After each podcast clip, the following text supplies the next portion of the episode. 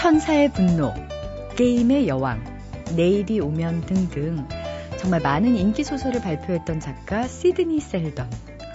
이 작가는요, 20살이 되기 전부터 영화 대본 등을 쓰면서 헐리우드 스튜디오를 기웃거렸습니다.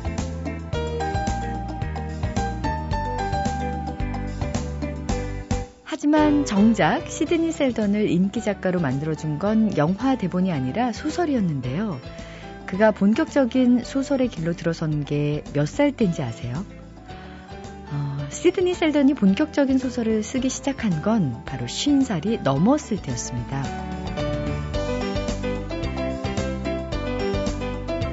양력 1월 1일에 우리 이런 얘기 많이 하죠. 아직 음력 1월 1일 설이 안 지났으니까 한 살 더 먹은 거 아니야?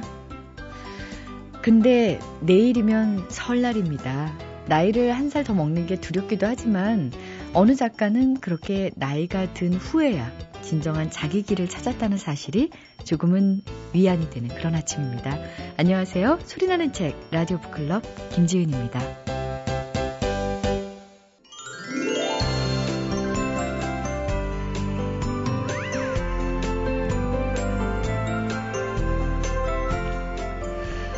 전문가는 책과 친해지는 방법 중에 하나로 정독이 아닌 속독을 추천했습니다.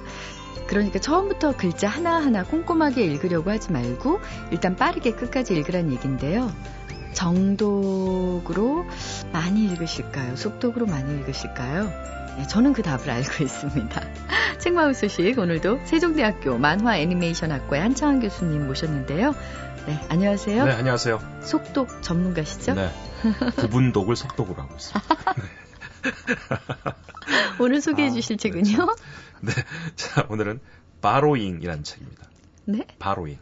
이거 이제 영어 발음 borrowing이 되겠죠. 아. 그런데 이제 한국말로 쓰다 보니까 책 제목이 바로잉이 됩니다. 바로잉. 음, 빌리다? 빌려 쓰다. 예. 네, 예출하다, 뭐 빌려 쓰다 이런 뜻인데 책 제목이 부제가 이렇습니다. 세상을 바꾼 창조는 모방에서 시작된다. 아. 모든 것을 모방해라. 일단 모방해라. 모방에서부터 혁신이 시작되고 아이디어는 시작된다. 이런 얘기를 하는데 이 책의 시작이 이렇게 됩니다. 아인슈타인이 이렇게 얘기했대요. 창의성의 비밀은 그 창의성의 원천을 숨기는 방법을 아는 데 있다. 오, 깜짝 놀래죠. 사람들이. 소름 끼쳤습니다. 네네. 아, 창의성은 내가 누구 걸 베꼈다는 걸 사람들이 모르게 하라는 얘기입니다. 근데 일본 여러 가지 문화를 제가 일본 만화, 일본 애니메이션을 연구하다 보면 헐리우드 걸 정말 많이 베꼈습니다. 그런데 지금은 헐리우드가 일본 걸 베낍니다. 이제 우리가 그걸 전문용어로 흡수 역량이라고 그럽니다. 모방을 할 때 모방을 통해서 자신의 걸 새로 만들 수 있는 혁신 역량이 바로 흡수 역량이거든요. 내가 그걸 베낀다. 충분히 베끼지만 난 베끼는 속에서 내 새로운 아이디어를 거기다가 접목시켜서 더 좋은 상품을 만들면 되지 않느냐. 이게 이제 아, 제너럴 일렉트릭 같은 미국의 가전제품, 백색 가전이 일본으로 넘어왔죠. 소니 같은. 그래서 일본의 백색 가전이 전 세계를 지배하다가 지금은 한국의 백색 가전이 전 세계를 지배하지 않습니까? 우리도 꾸준히 베껴왔다는 생각이 듭니다. 한국의 방송도 사실은 일본 방송을 처음에 많이 모방을 했죠. 근데 지금은 한국의 방송 장르나 이런 것들을 일본이 모방합니다. 바로 이런 것들 어떻게 우리가 모방할 것인가에 대한 그 방식과 과정을 정리하는 아, 책이 바로 근데 그 지금 방금 말씀하신 게 굉장히 와닿네요. 예전엔 저희가 외국의 방송 형식을 많이 정말 네. 빌려왔는데 요즘에는 뭐 나가수라든가요. 그렇죠. 저희 MBC에서 하고 있는 프로그램 포맷을 그렇죠. 외국에 지금 수출하고 있거든요. 수출하는 네. 지금 우리가 만들었던 나가수나 그다음에 무한도전. 특히 무한도전은 프랑스에 포맷이 팔렸다는 그런 뉴스가 있었죠. 혹시 MBC 관계자십니까? 아, 그렇게 느끼셨습니까? 네. 네 감사합니다. 잘했네. 네. 자, 그 스티브 잡스가 1996년에 미국 방송 PBS 다큐멘터리에서 이렇게 얘기했답니다. 뛰어난 예술가는 모방하고 위대한 예술가는 훔친다. 그러니까 본인도 그동안에 만들었던 여러 가지 상품들, 아이팟이나 아이폰이나 이런 것들에서 많이 아이디어를 가져왔다. 현재 삼성전자와 애플이 저작권 싸움을 많이 하고 있지 않습니까? 제가 볼 땐 두 회사 똑같은 것 같거든요, 사실은요. 서로 공유된 게 많고, 하지만 그런 속에서 누가 더 혁신을 하느냐에 대한 긴장감이 만들어지는 게 아닌가, 저는 그런 생각을 해봅니다. 아, 뉴턴이 중력 법칙을 만들 때 다윈의 진화론을 여러 가지 베꼈다고 그러죠. 그래서 뭐라고 하니까 뉴턴이 그랬답니다. 먼 곳을 보려니까 내 앞에 있던 거인의 어깨를 짚고 섰을 뿐이다. 아, 표현들도 참. 잘하네요. 어떻게 하겠니? 먼 곳을 보려니까 내 앞에 다 가로막혀 있는데 그냥 짚고 섰을 뿐이다.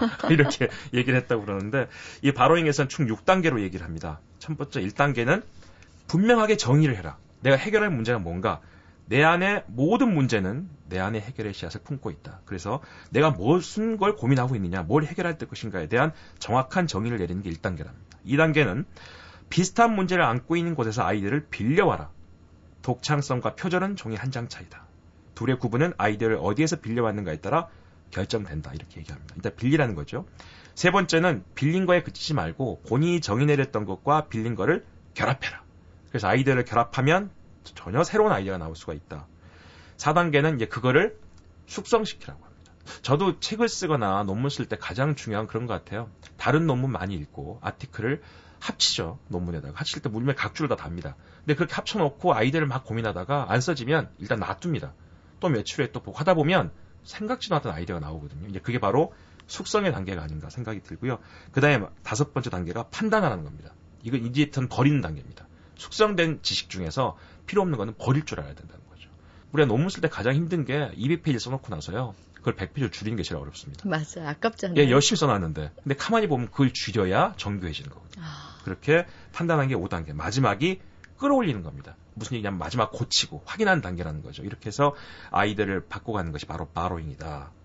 어설픈 창조보다는 완벽한 모방이 낫다. 그래서 인류 기업들도 사실은 다 끊임없이 모방하고 있다. 그 방식을 우리가 모를 뿐이다. 라고 책에서는 이야기하고 있습니다. 네. 아, 또 이런 그 어떻게 보면 경제 경영서적과 더불어서 제가 한 권 소개해 드릴 게 음악 에세이 책을 한 권 소개해 드릴까 합니다. 유해자 아, 씨가 쓰신 책인데요. 음악의 에스프레시보라는 책입니다. 에스프레시보가 무슨 뜻인가요? 표정이 풍부한. 아. 그 음악 악보에 쓰는 거죠. 표정을 감정을 풍부하게 해라 이런 뜻이죠. 오. 오.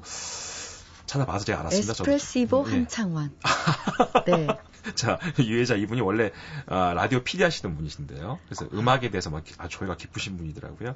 그동안 음악 에세이로 음악의 숲에서 차 한 잔의 음악 읽기, 음악의 정원 이게 세 권을 내시고 네 번째로 내신 음악 에세이인데 저도 이 책을 읽으면서 아, 음악이라는 게 이런 의미가 있구나. 저는 지금도 클래식이 되게 어려워요. 힘들고요. 어, 우리 아내가 아침마다 어, 클래식 채널에 그 음악을 트는데요. 저는 분위기는 좋은데 무슨 음악인지는 모르겠어요. 아직까지도. 근데 이 책에서는 그 음악에 대한 해석을 다 붙여주시더라고요. 편한 글로. 65편. 네, 글이 있습니다. 다시 말하면 65곡의 음악이 있는 거죠. 이 책 안에가. 아. 그래서 그 음악을 들을 때 어떤 느낌을 느낄 수 있는가를 얘기하고 있습니다. 슈베르트의 마지막 교향곡 The Great. 이런 글을 쓰셨는데 제목이 마지막 편지로 써놨었어요. 슈베르트가 세상 떠나기 일주일 전 병상에서 친구 쇼보에게 보낸 마지막 편지에는 읽을 만한 책을 구해달라는 내용이 있다.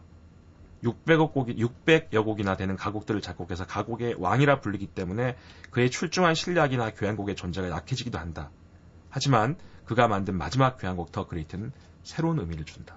우리가 그냥 듣는 것과 이분이 쓰신 에세이를 읽어보니까 음악을 들을 때마다 그 의미를 다시금 새롭게 해석할 수 있게 해준 책이어서 소개를 해드렸습니다. 네. 사실, 어, 저의 첫 PD십니다. 아, 그러세요? 예, 네. 입사해서 아. 처음으로 맡은 음악 에세이라는 프로그램의 네. PD셨고요.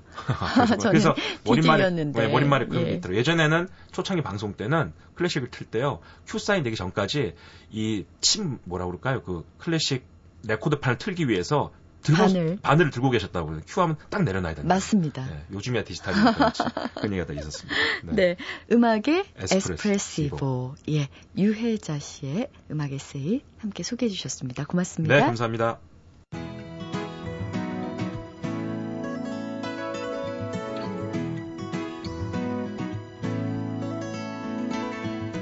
잊혀질 뻔한 책, 놓칠 뻔한 책, 그런 아쉬운 책들을 소개해드리는 시간입니다. 뻔한 책. 아, 오늘 소개해드릴 뻔한 책은요, 스티븐 세일러의 로마 서브 로사라는 책입니다. 어, 로마 서브 로사. 제목에 로마가 들어가는 거 보니까 뭐 로마를 배경으로 한 얘기가 아닐까 이렇게 짐작은 되는데요. 과연 어떤 책인지 청림 출판사 노종환 팀장님의 목소리로 들어보겠습니다. 스티븐 세일러 작가의 로마 서브 로사라고 시리즈인데요. 일단 추리소설이다 보니까 주인공으로 고르디아누스라고 탐정이 등장을 해요. 책에서는 저희는 이제 더듬이라고 번역을 했는데 말하자면 영국의 홈즈가 로마에 간 듯한 느낌이에요. 각 권마다 뭐 인류 역사상 가장 그 역동적인 시기라고 할 수 있는 로마의 기원전 1세기 때를 배경으로 해서 이 탐정과 역사적인 인물이 결부돼서 중요한 사건들을 해결해 가는 과정들을 그리고 있어요.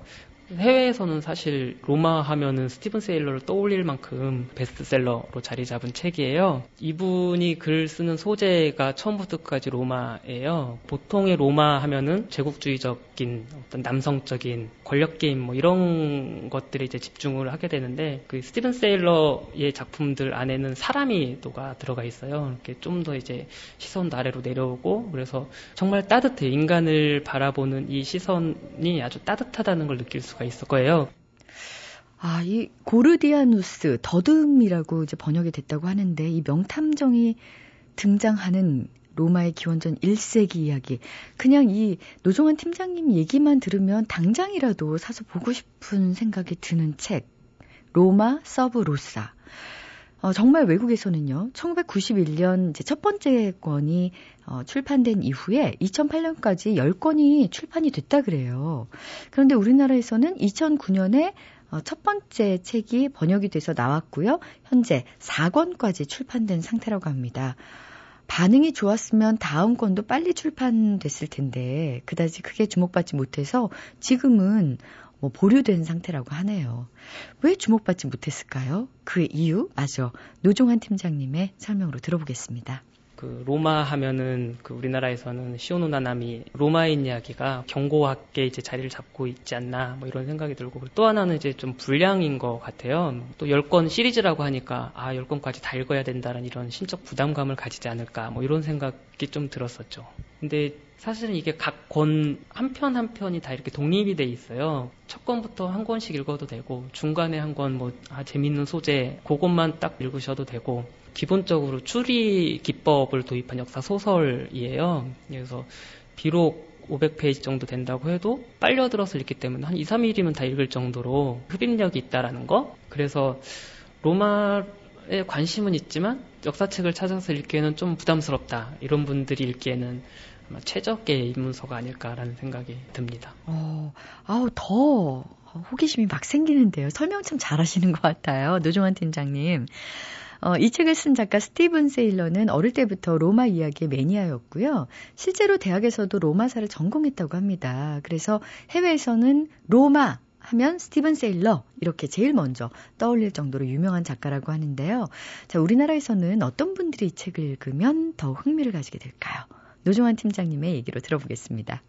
올해 특히 이 책을 좀 읽었으면 좋겠는 게 우리나라도 참 기로에 서 있잖아요. 올해 뭐 총선도 있고 대선도 있고 삶의 질에 대해서도 사람들이 좀 더 많이 생각을 하기 시작을 했고 정의란 무엇인가가 데이트를 쳤을 정도로 사회가 내진 사람의 삶이 어떤 식으로 가야 될 것인가에 대한 고민들이 되게 적극적으로 하는 시기가 와 있는데 이 책을 보면 여러 가지 측면에서 그런 부분들에 대해서 답을 줄 수 있는 책이지 않을까. 지금 우리가 겪고 있는 이 상황이 사실 2000년 전 로마인들이 그렇게 그 치열하게 고민을 하고 이미 경험을 했었던. 그래서 저는 이 시리즈를 보다 보면 그 지금 우리 사회를 보고 있는 듯한 어떤 그 대자부유 같은 거 이런 것들을 좀 느끼게 돼요. 그래서 우리나라가 조금 더 좋은 사회로 가기 위해서 어떻게 했으면 좋을까라고 생각하시는 분들이라면 꼭 한번 읽어봐 주시기 바랍니다. MBC 라디오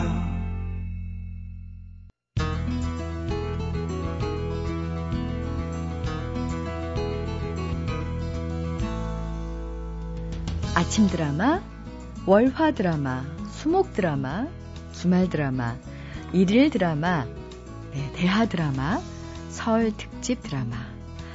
아, 정말 종류도 많고 저희 TV 편성표에도 빠지지 않는 드라마. 우리나라 국민들에게 이 드라마는 어떤 의미일까요?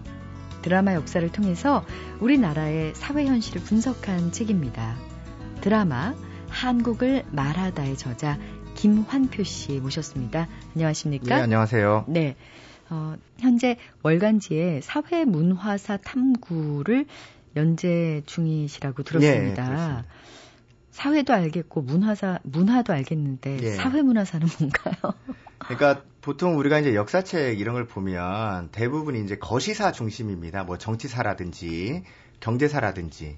그러니까 거시적인 흐름을 볼 때는 이런 정치사나 경제사 중심의 이런 큰 그림을 그릴 수 있는 이런 책들이 이제 필요하긴 한데요. 그러면서도 그런 큰 그림을 그리는 대신에 그 밑에 있는 우리가 미처 보지 못했었던 우리들의 일상적인 삶, 그 당시에는 어떻게 살았을까? 이런데 이제 초점을 두고 어, 역사를 연구하는 걸 보통 뭐 미시사 또는 뭐 생활사, 사회사, 문화사 이렇게 이야기를 하는데요. 그래서 이런 정치사나 경제사나 이런 것들이 좀 망원경 가지고 전체적인 흐름을 조망한다면 어, 사회사나 문화사 같은 경우에는 현미경을 들고 좀 꼼꼼하게 살피는 이런 작업이다 이렇게 좀 말씀을 드릴 수 있을 것 같습니다. 아, 어, 연구하시는데 드라마 역시 예. 어, 굉장히 좋은 현미경에 예. 해당하지 않을까라는 생각을 해보는데요. 어, 이번에 출간하신 책 드라마 한국을 말하다. 드라마가 보여주는 한국 예. 어떤 면을 다른 현미경과는 달리 예. 보여줄 수 있는지요? 그러니까 제 책의 핵심적인 내용 가운데 하나가 드라마가 한국 사회의 일종의 축소판 이다. 이런 이제 나름대로의 정의를 내리고 이제 분석을 했는데요. 드라마라고 하는 게 드라마라고 하는 창을 통해서 한국 사회의 성장과 발달 과정을 알아볼 수 있겠다. 이런 생각을 좀 했습니다. 아, 어, 뭐, TV보다 라디오가 먼저 탄생을 당연히 했으니까 네. 드라마도 라디오 드라마가 예. 먼저 탄생이 됐을 텐데요. 어느 방송국에서 예. 어떤 드라마를 언제 처음으로 내보냈는지요? 일단 우리나라의 라디오라고 하는 매체가 등장한 게 우리가 자체적으로 라디오가 등장한 게 일제가 어떻게 하면 조선 당시에 한국을 효과적으로 통치할 수 있을까 이런 고민 속에서 이식했던 게 이제 라디오거든요. 그런 상황 속에서 라디오가 어쨌든 그런 목적을 가지고 도입이 되긴 했지만 수없이 많은 조선 민중들에게 그런 어, 내용들을 전달해야 되고 이러면 당시 한국인들을 끌어들이기 위한 이런 게 필요했었고 그런 과정으로 이제 뭐 오락 프로그램들이 등장을 했었고 그런 과정 속에서 이제 드라마도 등장하게 됐는데요. 라디오 드라마가 최초에 등장했을 때만 하더라도 당시에는 뭐 라디오라고 하는 매체가 대단히 우리에게 않은 매체이기도 했었고 자체적으로 드라마를 만들려고 하면 이런저런 필요한 것들이 이제 많이 있잖아요. 연기자도 필요하고 드라마를 제작하는 제작진도 필요하고 이런 상황들이 갖춰져야 되는데 어쨌든 이제 그런 사랑, 상황들이 갖추어지지 못한 상황이었기 때문에 대부분이 이제 뭐 해외의 어떤 뭐 소설이라든지 이런 것들을 우리나라 상황에 조금 맞게 변주해서 전달해주는 이런 성격이 좀 강했다 많았다 이렇게 말씀을 드릴 수 있을 것 같습니다. 근데 요즘에도 왜 시간이 이제 막 그 급박하면 막 쪽대본 나오고 예, 예. 이러지 않습니까? 예. 연기자들은 막 대본 받자마자 예. 예, 들어가고 바톤 터치하고 이러는데 예전에도 그랬을까요? 사실 쪽대본과 초치기라고 하는데요. 이 역사가 드라마가 한국 땅의 모습을 드러낸 때부터 시작된 겁니다. 역사가 깊군요. 예. 역사가 깊고요.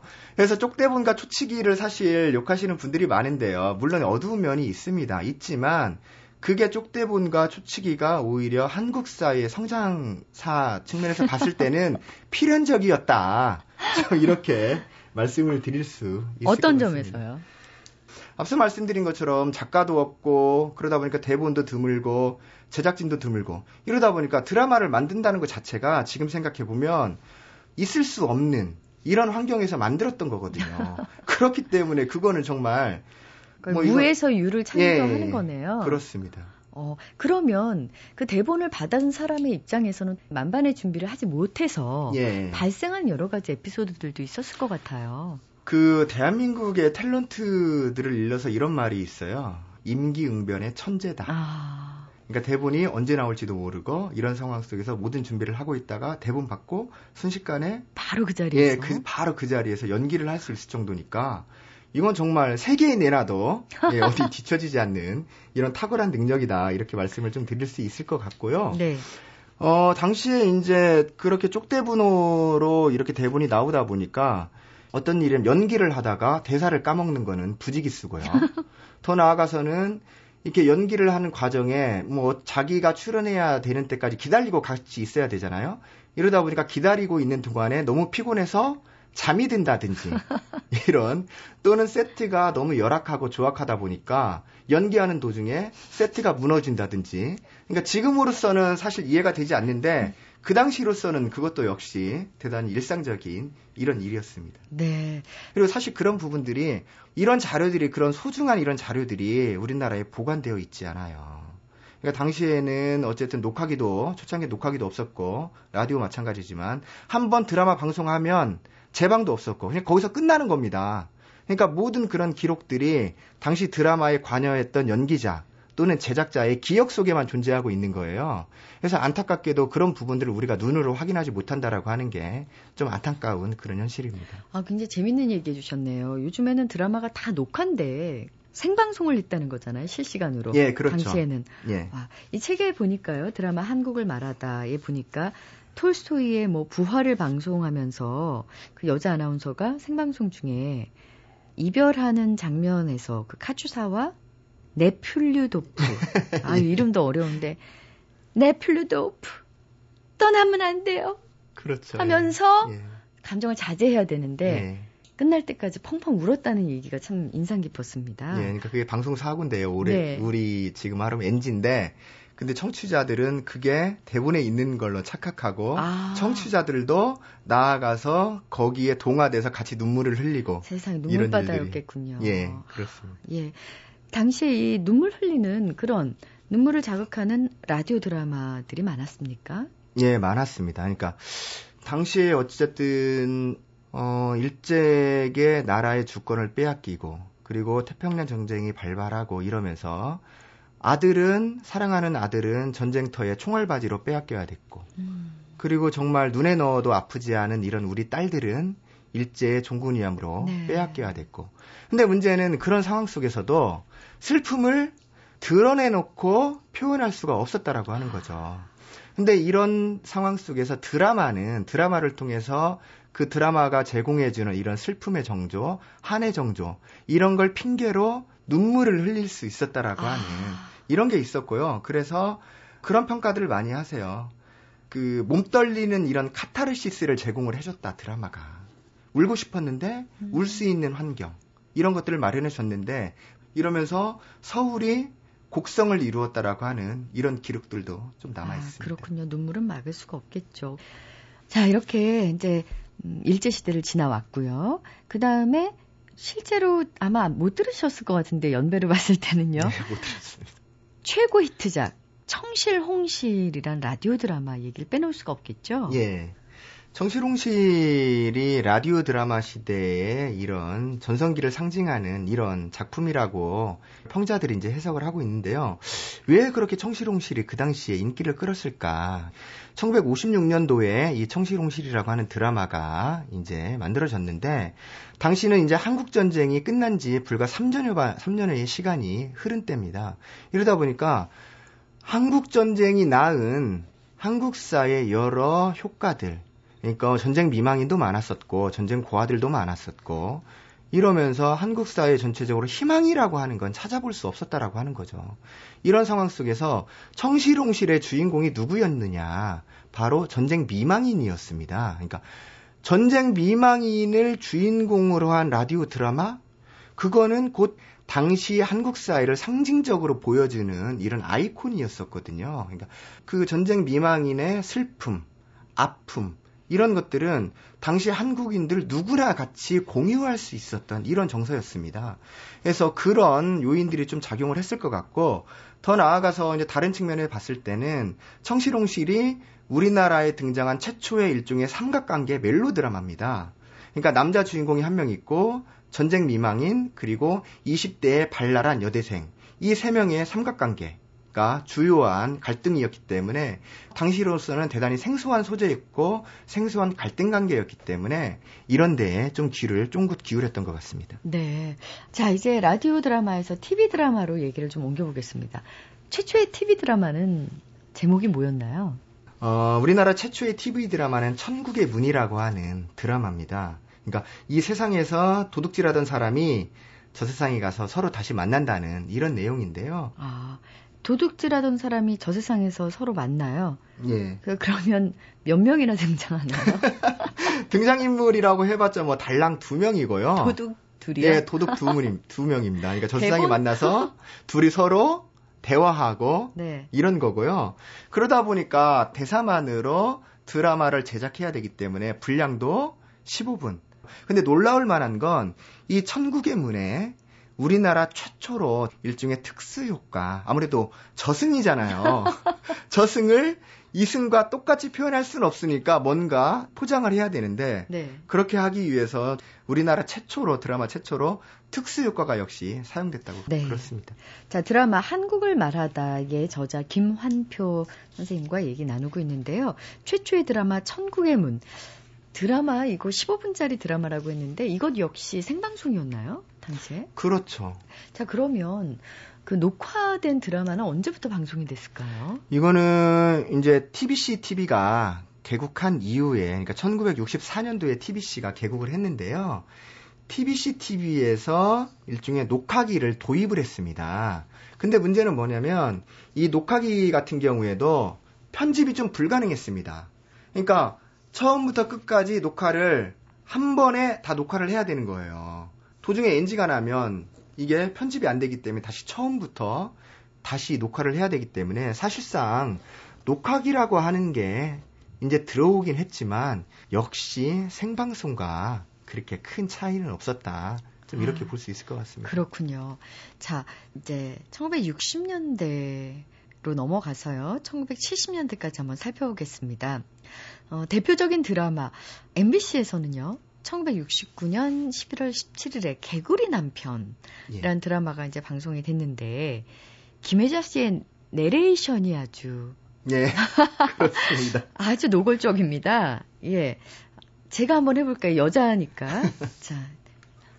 개구리는 묻에서도 살고, 물에서도 산다. 대개 남편은 어디서 살고 있죠? 조심하세요. 개구리 남편. 자, 개구리가 이것 그냥 예. 이것만 봐도 얼마나 이 불륜의 냄새가 짙게, 어, 네. 이, 그동안은 말이에요. 요 전까지는 아무래도 쿠데타를 통해서 집권한 박정희 대통령, 예. 당시에는 뭐 반공을 또 국시의 제일로 삼고 반공 의식을 고취시키는 뭐 그런 내용들이 많았을 텐데 그 예, 예. 이후에는 이렇게 좀 달라졌습니다. 그러니까 그 라디오 드라마 시절부터 한국인들이 좋아했던 드라마가 주로 통속극, 그러니까 눈물 짜내는 이런 통속극이라든지 또는 멜로 드라마 이런 거였어요. 근데 1961년도에 군사 쿠데타가 발생을 하면서 그러면서 61년도 12월 달에 KBS TV가 국영 TV가 이제 개국을 하거든요. 이러면서 이 TV를 TV라고 하는 매체를 어떻게 활용할 것인가 고민을 하게 됩니다. 그래서 이 TV라고 하는 매체를 국가 발전을 위한 이런 수단, 국민 계몽을 위한 수단, 이런 것들로 좀 활용하려고 생각을 했었거든요. 근데 한국인들은 드라마를 통해서 추구했던 게 오락, 흥미, 이런 거였어요. 그러니까 당시 박정희 정권이 추구했던 정책하고는 좀 맞지 않았습니다. 이러다 보니까 TV가 만드는 드라마, 이런 것들에도 나름대로 이제 통제하고 입김을 행사하고 이러면서 목적극 제작을 강요하는 이런 분위기였어요. 그런 분위기였는데 그런 분위기 속에서 갑자기 남편의 불륜을 다루는 이런 드라마를 MBC가 개국하면서 뭔가 시청자들을 끌어안기 위해서 MBC는 그때부터 굉장히 파격적이었네요. 예, 파격적이었습니다. 예, 개구리 남편. 시도를 했습니다. 이러다 네. 보니까 당시 어쨌든 이 방송 프로그램을 심의하는 방송윤리위원회에서 화들짝 놀라면서 이 프로그램을 만들었던 네. 제작자, 어, 대본을 썼던 작가 들에게 대해서 일종의 근신과 징계 이런 것까지 좀 내렸는데 네. 근데 문제는 MBC가 2회에 개국을 했거든요. 네. 근데 결과적으로 MBC가 이 개구리 남편을 통해서 인지도를 대단히 끌어올렸죠. 네. TBC도 다르지 않아서요. 뭐 1970년 3월 2일부터 방송됐던 아씨 같은 경우도 하여튼 양반댁으로 시집온 아씨가 남편의 이 무절제한 외도와 냉대 속에서 아주 그냥 시련을 겪는 그래서 이때 재미있는 자막이 나갈 정도였다면서요. 예, 그렇습니다. 그러니까 아시가 너무 재미있으니까 아씨에 몰입하는. 이러다 보니까 그 시간을 이용해서 혹시 밤손님들 밤손님들이 예, 들어올 수도 있고 그리고 혹시 물을 틀어놨는데 아씨 시작한다니까 아 아씨 아씨 봐야지? 이렇게 가다가 혹시 물을 안 잠그는 이런 일도 발생할 수 있으니까 자막으로 아씨를 시청하기 전에는 반드시 문단속을 하고 그리고 물단속을 하고 시청하라. 이렇게 아, 나왔다고 그럽니다. 어느 정도의 인기인지 가늠할 수 있을 것 같습니다. 또 KBS가 1972년 4월 2일부터 방송했던 야, 당시 시청률이요 70%. 이건 거의 뛰어넘기 힘든 시청률 기록 아니겠습니까? 그러겠죠. 여로? 예. 여로. 어떤 내용이었나요?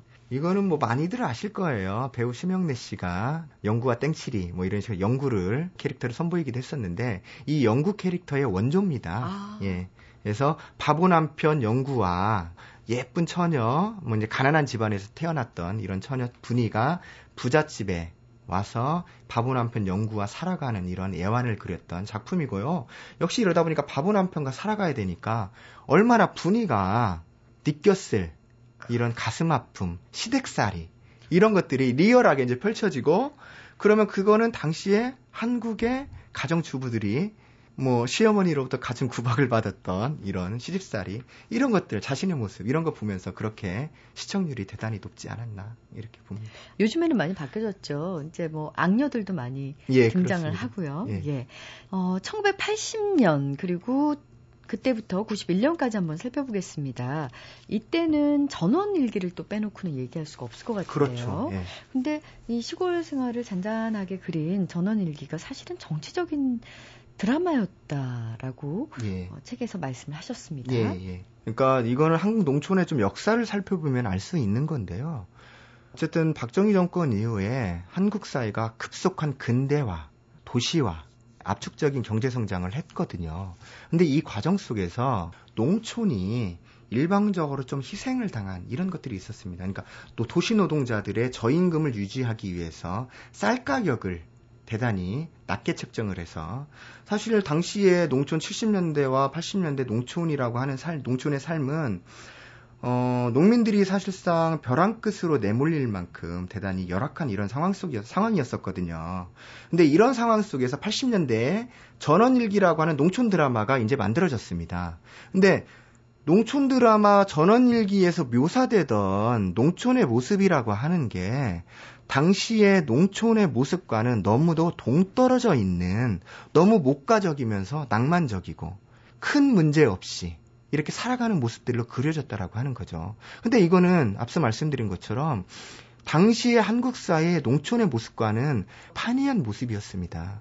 이러다 보니까 농촌의 모습을 왜곡하고 농촌의 모습을 그대로 보여주지 못하는 게 대단히 오히려 정치적인 효과를 발휘했다. 이제 이렇게 이야기를 하는 거죠. 아, 농촌의 시름을 사실은 좀 덮어 두려는 예, 예, 그런 맞습니다. 어떻게 보면은 농촌의 현실을 다룬 드라마라기보다는 농촌의 좋았던 과거, 예. 뭐 추억 이런 예. 것들을 그 다뤘던 드라마다 사실은. 예. 예. 50 시절에 유화 정책으로 폐지된 드라마도 몇 있었다고요? 예, 그렇습니다. 50이 어쨌든 쿠데타를 통해서 등장한 정권이었고 이런 과정 속에서 정권의 안정화 그리고 정부의 정당성을 위해서 이런저런 드라마 제작을 강요를 많이 했었어요. 그러면서 한 2, 3년 정도 지나니까 이제 정권이 어느 정도 안정화 단계에 접어들었다. 이런 판단을 좀 했던 것 같습니다. 그러면서 83년도에 뭐 학원 자율화 조치를 한다든지 이러면서 전체적으로 좀 국민들의 삶을 그동안 바싹 쥐었던 고삐를 좀 이렇게 풀어줬죠. 풀어주면서 드라마에서는 뭐 이제 그동안 어, 수사반장이라든지 간첩들을 소재로 한 이런 뭐 드라마라든지 또는 암행어사라든지 저도 재밌게 봤거든요. 수사반장 암행어사. 이런, 그러니까 정부 정책을 홍보하는 이런 드라마 있었죠. 이제는 정권이 좀 안정화됐으니까 이런 드라마들을 굳이 방영하지 않아도 되겠구나. 이런 판단을 해서 수사반장, 암행어사 이런 드라마들을 한 84년도에 좀 폐지를 했습니다. 네, 그러니까 치안이 좋아졌다. 더 이상 수사반장 필요 없다. 예. 뭐 국민 이제 암행할 필요도 없다. 그러니까 암행어사는 폐지한다. 뭐 이런 논리가 있었군요. 예. 그 이후 이제 매체가 지금 라디오에서 TV로 옮겨갔고요. 이제는 뭐 인터넷이라는 매체를 빼놓고 얘기할 수가 없는데요. 예. 인터넷 소설이 드라마가 되고 있는 예. 예, 그런 경우도 많고요.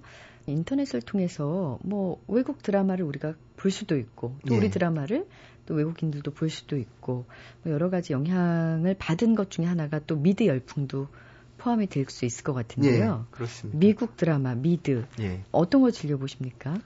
저는 요즘에는 미드를 안 보는데요. 그러니까 한국 드라마 막장 드라마라고 많이 이야기 하시잖아요. 근데 저도 한때는 정말 미드 탐닉 했었거든요. 근데 미드도 보다 보면 우리나라 막장 드라마가 별 차이가 없네? 뭐 이제 이런 생각이 들어요. 왜냐하면 그러니까 우리나라 막장 드라마의 문제 가운데 하나로 이야기하는 게 개연성이 없고 우연히 남발되고 뭐 이런 이야기 하잖아요. 네. 근데 미드도 잘 뜯어보면 대단히 우연적인 이런 것들이 남발되는 게 많습니다. 그렇다면요. 예. 최근에 막장 드라마에 대한 논란이 너무 많다 보니까 예. 아니 우리 사회가 대체 어떤 상황이길래 예. 이게 막장 드라마가 마구마구 탄생이 되고 있는 것일까 짚어주시죠. 제 책에 맺는 말에서 제가 이렇게 얘기했어요. 드라마 공화국은 한국을 드라마 공화국이라고 하는데요. 드라마 공화국은 스트레스 공화국의 다른 얼굴이다. 그러니까 한국 사회가 대단히 고강도 스트레스 사회다라고 이제 이렇게 이야기를 많은 분들이 하시는데요.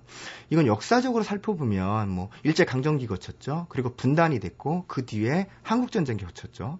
70년대 80년대 군부 독재 겪었죠. 그리고 90년대까지 권위주의 권위주의 정권 거치면서 사람들이 사람들이 너무나 많은 스트레스 정치 사회적으로 스트레스를 많이 받아왔어요. 근데 문제는 그러면 이제 그런 환경이 달라졌기 때문에 고강도 스트레스가 끝났느냐? 아니라고 하는 거죠. 여전히 현재 진행형이라고 하는 게 제 생각인데요. 어, 요즘 한국 사회 뭐 시장의 전일적인 지배 때문에 그러긴 하겠지만 한국 사회가 무한 경쟁 그리고 승자 독식 사회 이러면서 어렸을 때부터 경쟁의 무한 경쟁의 바다에 내몰리고 있거든요. 사회와 국가가 이들을 보호해주지 못하고 있단 말이에요. 당장 내일을 걱정해야 되는 모든 세대가 다 그렇다라고 하는 거예요. 그러니까 이런 스트레스를 너무 많이 받는 사회. 이 상황 속에서 이분들에게 스트레스를 해소해 줄 수 있는 게 뭐가 있느냐. 그거는 곧 드라마였다라고 하는 거고 막장 드라마라고 하는 건 한국 사회의 스트레스가 이제는 너무나 스트레스가 많기 때문에 드라마 역시 뭔가 그런 스트레스를 해소하기 위한 좀 더 센 카타르시스 이런 것들을 제공하고 있다라고 보는 거죠. 그래서 이 막장 드라마라고 하는 건 드라마 자체만 가지고 평가할 수 있는 것보다는 한국 사회의 전체적인 지형 이런 상황과 연결시켜서 해석을 해야 된다라고 판단을 하고 있습니다. 아, 독해져야만 살 수 있는 이 대한민국 사회가 아주 독한 막장 드라마를 만들었다. 예, 그렇습니다. 네. 아, 그렇다면 뭐 반대의 드라마가 나오기 위해서는 드라마가 변해야 되는 게 아니겠군요. 그렇죠. 그러니까 한국 사회가 그런 스트레스를 관리하고 네. 해소시켜 줄 수 있는 시스템을 시급하게 마련하는 게 중요하자 이렇게 봅니다. 네. 아, 대한민국은 스트레스 공화국이다라는 책 마지막에 글이 굉장히 인상적이었습니다. 어, 드라마, 한국을 말하다, 드라마를 통해서 본 한국, 오늘날의 우리의 모습을 다시 한번 짚어보게 만드는 책이 아니었나 싶습니다. 자, 오늘 여러 가지 좋은 말씀 해 주신 김환표 선생님 다시 한번 감사드립니다. 네, 감사합니다.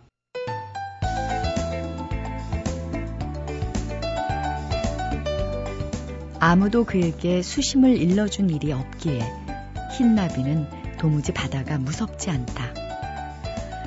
네, 김기림 시인의 시 바다와 나비 중 일부였는데요.